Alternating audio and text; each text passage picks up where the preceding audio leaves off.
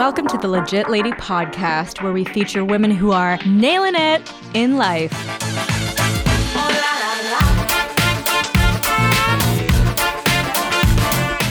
Hey, Legit Lady listeners. It's been a while, and uh, life has been pretty wild this year, to say the least. And uh, I'll get into more of that on another podcast episode. But uh, I wanted to record a podcast because this is not okay. And if you're not sure from that about the genre of what I'm about to say, then unfortunately that is part of the problem. I'm talking about racism. And most notably, the recent slew of people of color being murdered simply for being black.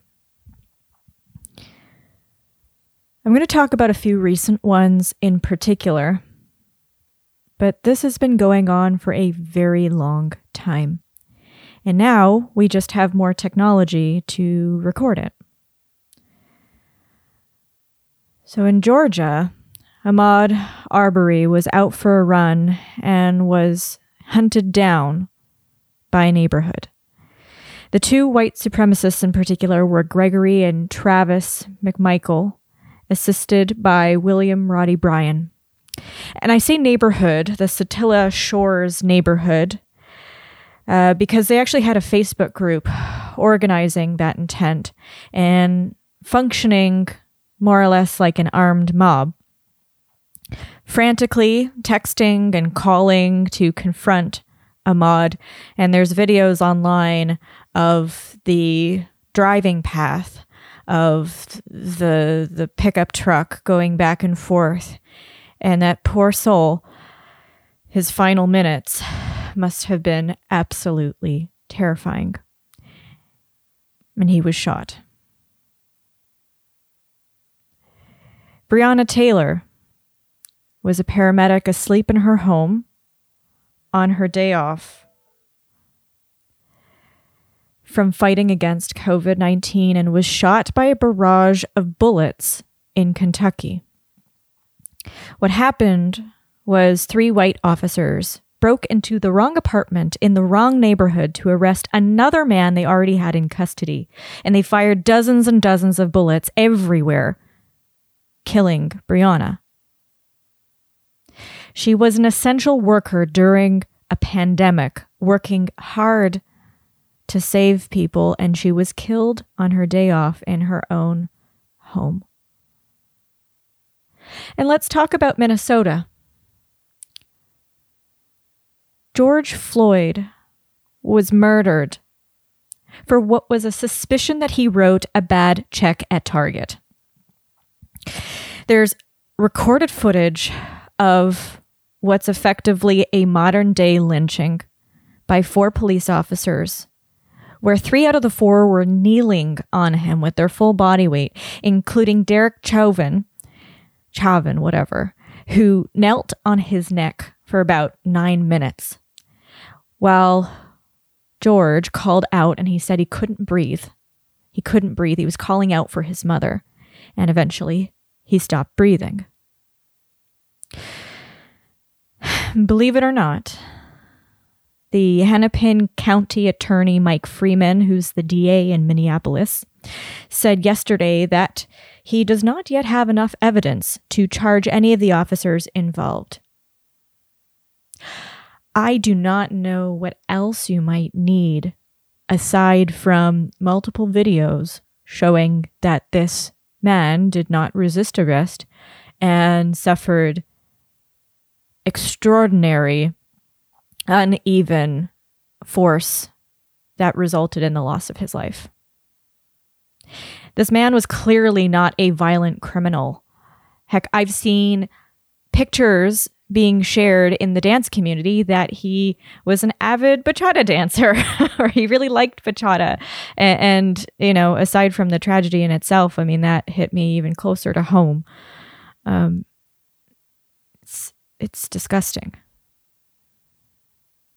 And on the flip side, I actually saw this on Snoop Dogg's Instagram account, but on the flip side, a white criminal who murdered two people, genuinely actually killed two people, uh, was arrested.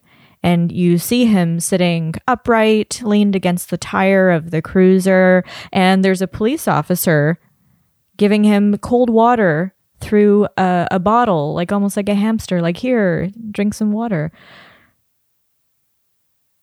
What a literal night and day. And let's talk more about Minnesota. There's a lot that is wrong here. And I'm not talking about protests and people of color and allies who are assembling.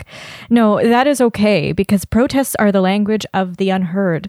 And there's a lot of people feeling tremendous pain and grief and fear right now and this is not something that should go by and be swept under the rug like so many tragedies before.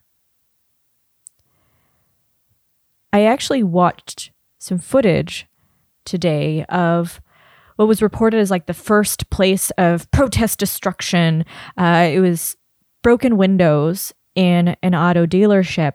And the person who is just like weirdly walking by almost like without a soul, just punching windows, appeared to be a white male because like something doesn't fit, something doesn't look right. And you see one of the the authentic protesters going up to him being like what's going on here and the guy like starts trying to like fight the protester and you're like this is ridiculous. And you can tell that in that white man's energy. Like there's not an intent of mourning or authentic protest and coming together. There's a lot of comments floating around that this person might actually be an undercover police officer or maybe even a one off extremist, you know, right wing conservative extremist, um, just trying to build a story and uh, build a narrative that would put these authentic protesters in perhaps a poor light, which is disgusting. And I also watched videos of the police unleashing what looked like fire hoses of pepper spray down full city blocks on people that were just walking down the street or waiting for the bus like people that were not even actively participating in anything near a protest.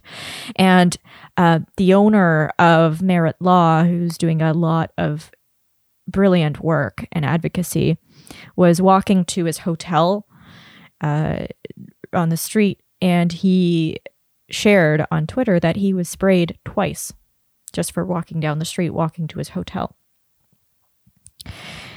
And I saw this morning the Minneapolis police, uh, who apparently walked by several white reporters just on live air, on live TV, arrested CNN's Oscar Jimenez, who is a person of color, while he was on the air. I am in a position of racial privilege because I am white, and this is exhausting. Now, imagine for a minute what this might feel like for a person that is black. Someone who has had to live with being treated differently because of skin that they cannot take off. And becoming more well educated aside, it should just be common sense or human sense that now is not the time to justify why all lives matter when black lives are being ruthlessly stolen. And bluntly said, it's not about us, aka white people, and our feelings. And with the internet at our fingertips, it is not enough to claim ignorance. And if you genuinely don't know, it's time to save your misinformed opinions and instead be quiet and listen and pay attention to marginalized voices. It is time for us to assemble.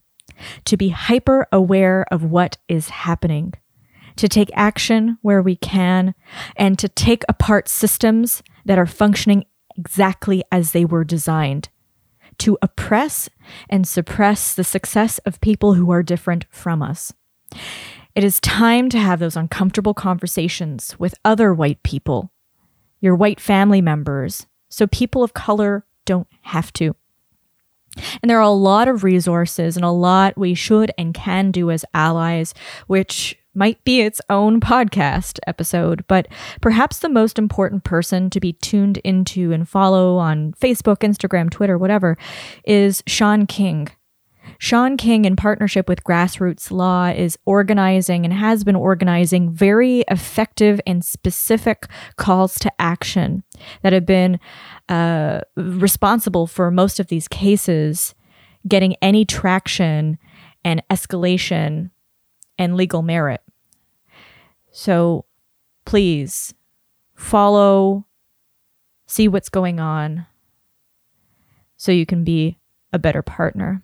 And to all of my listeners of color, I am very sorry. And I am here. I am listening. And I'm holding space for you.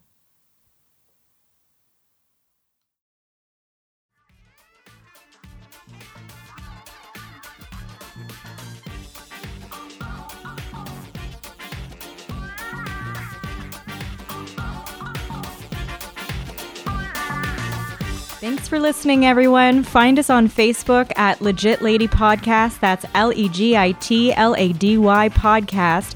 And on Instagram at Legit Lady Podcast. On Twitter at Legit Lady Pod. That's Legit Lady P O D.